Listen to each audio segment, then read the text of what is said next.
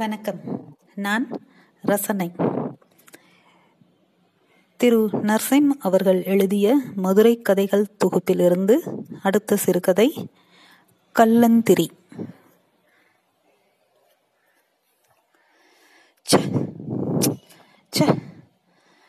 மிகுந்த கோபமும் ஆற்றாமையும் அழுகையும் கலந்து இப்படி சொல்லிக்கொண்டே இருந்தார் மூர்த்தி அண்ணன். நமக்கு நேரடியாய் பேரிடியே விழுந்தாலும் பிரச்சனை இல்லை போலும். பிறரிடம் சென்று உன் தந்தை இறந்து விட்டார் என்ற தகவலை சொல்லிய பிறகு அவர்களை எதிர்கொள்வதென்பதே இதுவரையிலான என் வாழ்வின் உச்சபட்ச சவாலாக தோன்றியது எனக்கு அக்கணம். அணைத்து வைத்திருந்த கைபேசியை எடுத்தவர் அதை உயிர்ப்பித்துக் கொண்டிருக்கும் போதே அழைப்பு வந்தது. எதிர்முனையில் அவரின் அம்மா. அழுகை சத்தம் ஸ்பீக்கர் இல்லாமலே வெளியில் கேட்டது. ஒன்றும் பேசாமல் போனை கட் செய்தவர் நான் கண்ணிமைத்து அசந்த ஒரு நொடியில் அதை சடாரண சுவரில் எறிந்தார். சுக்கு நூறாக உடைந்து விழுந்தது அந்த விலை உயர்ந்த கைபேசி. உடைந்த துண்டுகளையும் பேட்டரியையும் அள்ளிக்கொண்டு அவரின் தோளில் தொட்டு அங்கிருந்து நகர்த்தினேன். எதற்கோ கட்டுப்பட்டவர் போல என்னோட நடந்து வந்து வண்டியில் ஏறிக்கொண்டார். அவர் உதடுகள் தன்னியல்பாக மீண்டும் மீண்டும் உச்சி கொட்டி கொண்டே இருந்தன. இன்னும் ஒரு வருஷம் இருந்திருக்கலாமேடா. ரமேஷ் பைய கல்யாணம் வரைக்கும் அந்த பிள்ளை என்னடா பாவம் பண்ணா, அவர் காலையே சுத்திக்கிட்டு இருப்பான்டா. இப்படி படக்குன்னு போயிட்டாரே. சே. மூர்த்தி அண்ணனை எப்படி சமாதானம் சொல்லி தேற்றுவது என்று உண்மையிலேயே தெரியவில்லை. அமைதியாக காரை ஓட்டி கொண்டிருந்தேன். அங்கு தெருவில் கல்யாண சாவு என தடபுடலாக ஏற்பாடுகள் நடந்து கொண்டிருக்கின்றன. 85 வயது வரை வாழ்வாங்கு வாழ்ந்து இறந்தவர். அவருடைய 80வது வயது நிறைவை விசேஷமாய் கொண்டாட முடிவெடுத்த மூர்த்தி அண்ணன் பந்தல் போட சொல்லி ஏற்பாடு செய்ததும் பந்தலுக்கான மூங்கில் கம்புகளை தோண்டும் போதே ஆட்கள் கூடிவிட்டார்கள். மூர்த்தி அப்பா இறந்து விட்டாரோ என பதறி போய் முதலில் வாழை மரத்தை கட்டினார் மூர்த்தி அண்ணன். விடப்பா, திருஷ்டி கிழிஞ்சதுன்னு வச்சுக்க என தேற்றினார்கள் மூர்த்தி அண்ணனை. நான் சற்றே குறைத்து மதிப்பிட்டு விட்டு மூர்த்தி அண்ணனிடம் பட்டென சொல்லிவிட்டேன். ஆனால் அவர் அதை எதிர்கொண்ட விதம் எனக்குள் பயத்தை ஏற்படுத்த துவங்கிவிட்டது. இங்கே இவருக்கு ஏதாவது ஆகிவிடுமோ என. சே, நான் காலையில வேலைக்கு கிளம்பி வர வரைக்கும் நல்லா தானடா இருந்தாரு. ஏண்டா ரகு, ஏதாவது சொல்றா? கீழே கீழே விழுந்து தொலைச்சாரா? பதில் சொல்லி ஒன்றும் ஆக போவதில்லை என்பதால் அமைதியாகவே இருந்தேன். அதுவும் நம்மை விட 6-7 வயது மூத்தவரை சமாதானம் செய்வதாக எந்த வார்த்தைகளை உபயோகித்திட முடியும்? சம்பிரதாய வார்த்தைகளை விடவும் மௌனம் என்பதே இளவு வீட்டாரை எதிர்கொள்ளும் ஆகப்பெரிய கருவி என்பதாகப்பட்டது.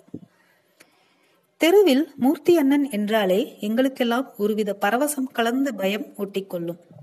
நாங்கள் சிறுவர்களாக இருக்கும் பொழுது எந்நேரமும் அவர் வீட்டு மொட்டை மாடியில் நடந்து நடந்து படித்து கொண்டே இருப்பார் மூர்த்தி அண்ணன். எங்கிருந்தோ பெரிய பெரிய மீசை தாடி வைத்த அண்ணன்கள் அவரை தேடி வருவதும், காலையில் கல்லூரி, மாலையாகிவிட்டால் கபடி விளையாடப் போவதும் என தெருவில் எப்போதும் பிஸியாக இருப்பார் மூர்த்தி அண்ணன். நாங்கள் தெருவில் 1 pitch கிரிக்கெட் ஆடிக்கொண்டிருப்போம். எவ்வளவு அவசரமாக சென்றாலும் எங்களை கடக்கும் பொழுது 1 நிமிடம் நின்று மட்டையை பிடுங்கி 1 over ஆடிவிட்டுத்தான் செல்வார். விடுமுறை மதிய நேரங்களில் நாங்கள் மெதுவாக எட்டி பார்ப்போம். மூர்த்தி அண்ணன் தலைத்திருந்தால் சட்டன ஆமை ஓட்டுக்குள் தலையை இழுத்துக் கொள்வது போல் மீண்டும் வீட்டுக்குள் ஓடிவிடுவோம். அரை மணி நேரம் பந்து போட சொல்வார். கூடவே கணக்கு, அறிவியல் என கேள்விகள் கேட்பார். எதிர் வீட்டு மாலதி அக்காவிற்காகத்தான் எங்களை அத்தனை அக்கப்போர்கள் செய்தார் என்பதை அவரின் கல்யாண செய்தியை கேட்ட அன்றுதான் தெரிந்து கொண்டோம். அது கிட்டத்தட்ட தெருவின் முதல் காதலுக்கு திருமணம். எல்லாம் சரிடா, உனக்கு லவ் பண்ண பக்கத்து வீடு சைடு வீடெல்லாம் கிடைக்கலையா? எதிர்த்த வீட்டுல பொண்ணு எடுத்தா நாளைக்கு ஏதாவது சாவுனா சம்மந்தி வீட்டுல இருந்து எப்படா சாப்பாடு எடுத்து வருவாங்க? இல்ல அங்க ஏதாவதுனா நாம எப்படி என்னத்த செய்ய முடியும்? முட்டாப்பைய புடலங்கா காதல்.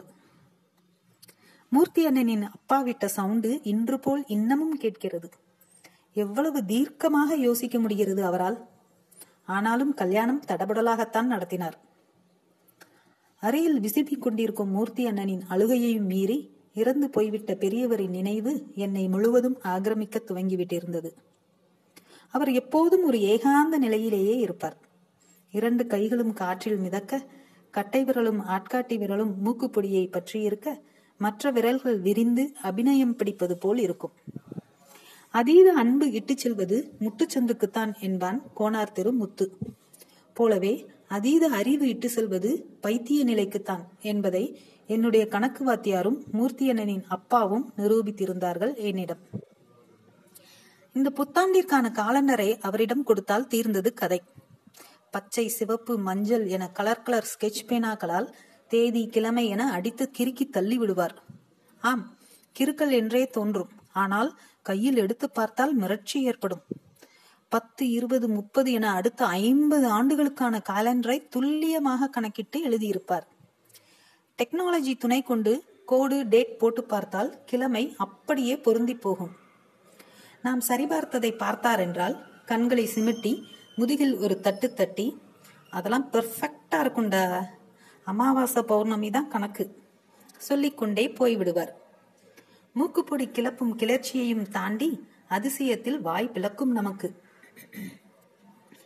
போலவே மதுரையின் எந்த இடத்தை பற்றி பேச்சு வந்தாலும் கள்ளந்திரியிலிருந்து 15 கிலோமீட்டர் இருக்கும் என சம்பந்தம் இல்லாமல் எங்கோ அழகர் கோவிலுக்கு அருகில் இருக்கும் கள்ளந்திரி என்ற கிராமத்தை வைத்தே அடையாளம் சொல்லுவார். விளையாடும் போது தப்பித்தவறி பந்து அவர் அமர்ந்திருக்கும் பால்கனி பக்கம் போய்விட்டால் நாங்கள் பந்தை எடுக்க போகாமல் அன்றைய ஆட்டத்தை முடித்துக் கொண்டு விடுவோம். மூர்த்தி அண்ணன் கட்டுமஸ்தான கபடி ஆட்டக்காரர். போலீஸில் இருந்து அனைவரையும் எதிர்கேள்வி கேட்கும் அன்றைய ஆங்கிரி யங்மேன். அவரே அப்பா என்றால் பம்முவதை பார்த்திருக்கிறோம். அவர்கிட்ட போய் ஏண்டா 7:30 கூட்டுறீங்க எனும் மூர்த்தி அண்ணன் கேள்விக்கு எங்களிடம் பதில் இருந்ததில்லை. ஆனால் பிற்பாடு கொஞ்சம் விவரம் தெரிய ஆரம்பித்த பருவத்தில் அவர் சொல்லும் கதைகளை கேட்கும் ஆவலில் அவரை தேடி போவோம். அவரை சுற்றிலும் ஒரு அமானுஷ்யம் சூழ்ந்திருப்பது போலவே இருக்கும் எனக்கு. அவரின் ஆங்கில அறிவு, சங்கீத ஆலாபனை, பொடி போடும் நளினம், ஜோசியம் பார்க்கும் திறன் என எல்லாவற்றையும் தாண்டி அவரிடம் ஏதோ ஒரு புலப்படாத சக்தி இருப்பதாகப்படும். பேசிக்கொண்டிருக்கும் போது சடாரென குரல் உயர்த்தி கட்டளையிடுவார். பயம் கவ்வும். ஒரு முறை மூர்த்தி அண்ணனின் நண்பர் தமக்கு வெளிநாட்டில் வேலை கிடைத்திருப்பதாகவும் எதிர்காலம் குறித்து சொல்லும்படியும் கேட்டு தன் ஜாதகத்தை மூர்த்தி அண்ணன் அப்பாவிடம் கொடுத்ததும் ஒரே நொடியில் அதை திருப்பி கொடுத்துவிட்டு, எப்ப போற? அடுத்த வாரங்கய்யா. அதெல்லாம் போக முடியாதப்பா, உனக்கு இங்க முக்கியமான வேலை இருக்கு. இல்லைங்கய்யா, இது நல்ல வேலை. சடாரண குரல் உயர்ந்தது. நல்ல வேலை பெருசா? முக்கியமான வேலை பெருசாடா முட்டாப்பயலே? கடமைடா, கடமை இருக்கு உனக்கு. அவ்வளவுதான். அதற்கு மேல் ஏதும் சொல்லாமல் பொடியை போட்டு கையை உதறி எழுந்து போய்விட்டார். அவர் சொன்னது போலவே அந்த நண்பரின் தந்தை அந்த வாரத்திற்குள் இறந்து போக மூர்த்தி அண்ணனே லேசாக அதிர்ந்தார் தன் தந்தையின் தீர்க்கம் பார்த்து. ஒரு நாள் இரவு 9 மணி இருக்கும். சாப்பிட்டு விட்டு காலார நடக்கலாம் என தெருவிற்குள் நுழைந்த போது கணீரென குரல் கேட்டது. டேய் மூர்த்தி, இங்க வா. அவருக்கு எல்லோருமே மூர்த்தி தான். மாடிப்படியின் கீழே சுவற்றில் சாய்ந்து வளைந்து அமர்ந்து கால்மேல் கால் போட்டு அதை முடிச்சு போல் ஆக்கி மொத்தமாக ஆட்டிக்கொண்டே என்னை பார்த்து தலையசைத்தார். போனேன். புருவம் உயர்த்தி எதிரே அமர சொன்னார். அமர்ந்தேன். ஒன்றும் பேசாமல் தலையை ஆட்டிக்கொண்டே இருந்தார். கையில் பொடி, விரல்களில் ஆலாபனை. மெல்ல குரல் எழுந்தது அவரிடம் இருந்து. அநேகமா அது 970 இருக்கும். அழகர் கோயில். எனக்கு மேலூர்ல டியூட்டி முடிச்சுட்டு ஒரு 8 மலையேறி தீர்த்த தொட்டி தண்ணியில ஒரு குளியலை போட்டு வரலான்னு போனேன். எங்கிருந்துதான் அந்த சொனையில அப்படி தண்ணி வருதோ, குடிச்சா தேன் மாதிரி இருக்கும், மேல பட்டா ஜில்லுன்னு ஐஸ் கட்டி மாதிரி. இப்பயும் அப்படிதான் இருக்கு. இன்னும் 1000 வருஷம் ஆனாலும் அப்படிதான்டா இருக்கும். அந்த மலை அப்படி, அந்த சொன அப்படி. நான் இடையே குறுக்கிட்டது அவருக்கு கோபமோ அல்லது நினைவோடையில் தடங்களோ. மீண்டும் கண்களை மூடி தலையை ஆட்டிக்கொண்டிருந்தார்.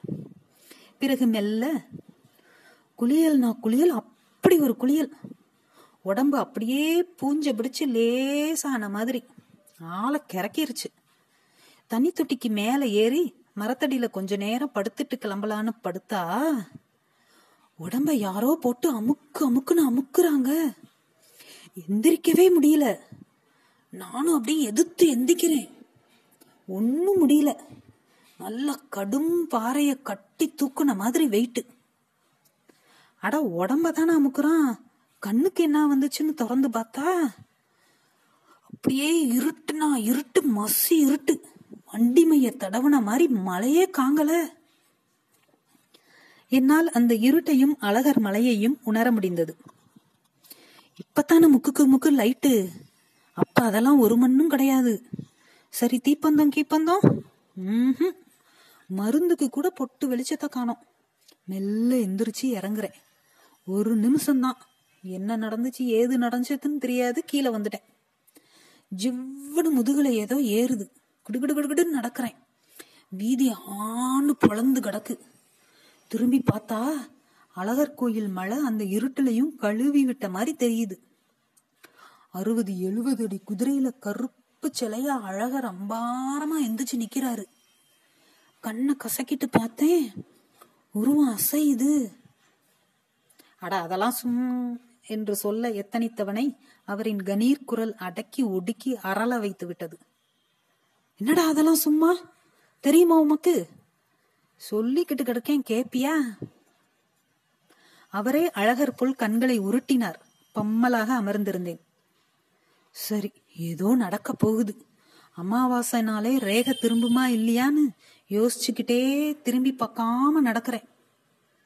மூர்த்தி, அமாவாசை பௌர்ணமினா கொஞ்சம் உஷாரனா இருக்கணும்டா என்ன? நடந்தவன் அப்படியே ஏதும் வண்டி மாடு வண்டி வந்துச்சுன்னா ஏறி ஊர் வந்துடலான்னு ஓட்டமா நடக்கிறேன். கள்ளந்திரின்னு நினைக்கிறேன். சரி, கள்ளந்திரி வந்துருச்சே, அப்படியே போயிடலான்னு பார்த்தா ரோட்டு ஓரத்துல ஒரு சின்ன கோவில். காலா விண்ணுன்னு தெரிக்குது. சரி, செத்த வடம் உட்காரலாமேன்னு உட்கார்ந்தேன். அதுதான் நான் பண்ண தப்பு. அமைதியாக அமர்ந்திருந்தேன். ராத்திரி வேளையில ரோட்டு கோயில்கள்ல எவ்வளவும் இருக்க மாட்டான். நான் உட்கார்ந்துருக்கேன். எனக்கு எதிர்த்தாப்புல அம்மன். கல்லு நல்ல கருங்கல்லுல செஞ்சிருக்கான் எவனோ சிலைய. வலு வலு வலுன்னு கல்ல சீச்சிருக்கான். அப்படியே பாக்குறேன், நல்ல அம்சமா இருக்கு. ஒரு நிமிஷம் அத சாமியா பாக்கல, பொம்பளை சிலை அப்படிதான் இருந்துச்சு, வளைவும் நெளிவும். பார்த்துக்கிட்டே இருக்கேன். வாழ்க்கையில எந்த தப்பு வேணாலும் செய்யும் மூர்த்தி, ஆனா அர்த்த ராத்திரியில தனியா சிலைய மட்டும் உத்து பார்க்காத. பயமாக இருந்தது அவர் உலுக்கி சொல்லியது.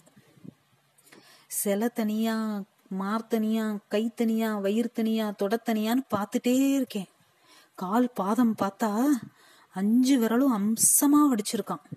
கால் நகம் முதற்கொண்டு அப்படியே ரசிச்சு பார்த்து நிமிந்தனா இல்லையா, சிலையோட மூடுன கண்ணு படக்குன்னு திறந்துச்சே பார்க்கணும். நெகத்தை வச்சு என் நெஞ்சில பிராண்டுன மாதிரி எரியுது.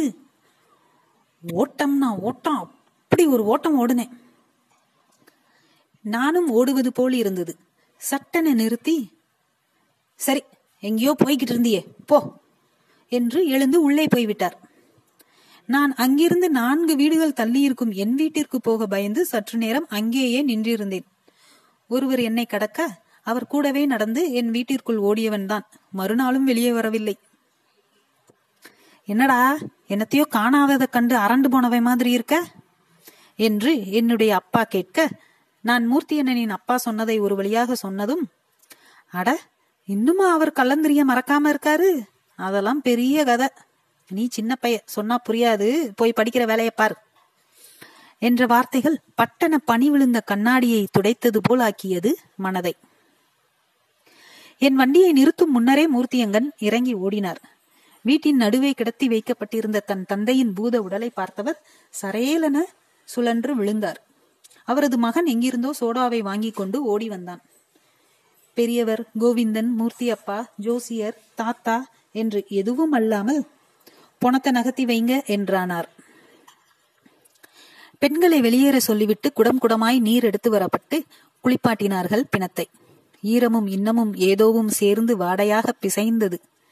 நீரை ஊற்றி நிர்வாணமாக்கினார்கள். அவர் நெஞ்சில் 4 விரல் நகங்கள் பதிந்த தடம் ஆழமான கோடாக இருந்ததை கண்ட நொடியில் அவர் முகத்தை நிமிர்ந்து பார்த்தேன். பயமாக இருந்தது.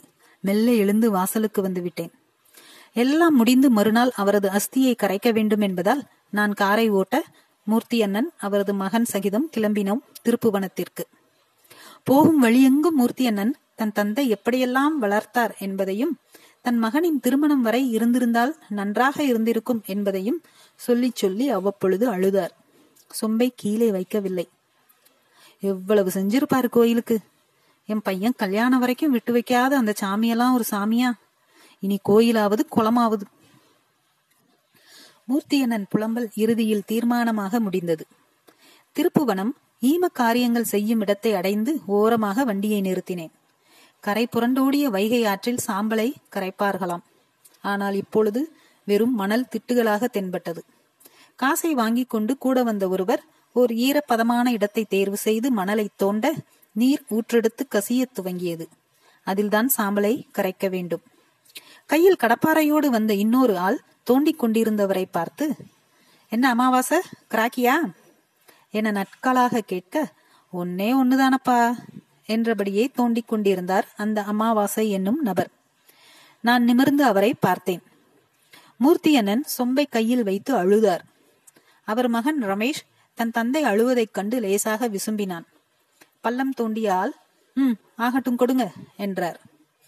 மூர்த்தி அண்ணன் சொன்னது போல் இன்னும் ஓரிரண்டு வருடங்கள் அவர் உயிரோடு இருந்திருக்கலாம் என்று தோன்றியது.